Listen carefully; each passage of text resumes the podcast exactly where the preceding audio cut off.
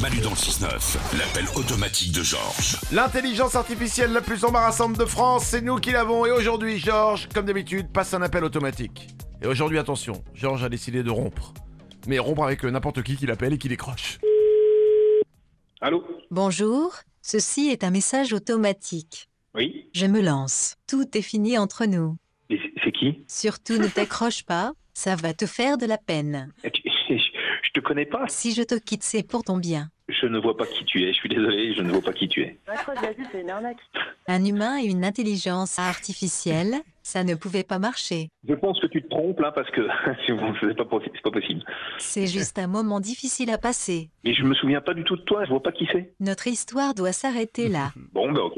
Ne pleure pas. Mais raccroche. Non, je ne pleure pas. Je ne pleure pas. Je ne vois pas qui tu es, donc je peux pas pleurer. Je sais bien que je vais te manquer, Pas du tout. mais tu finiras par retrouver quelqu'un.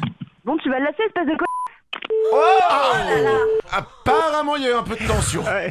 L'appel automatique de Georges. Manu dans le 6-9.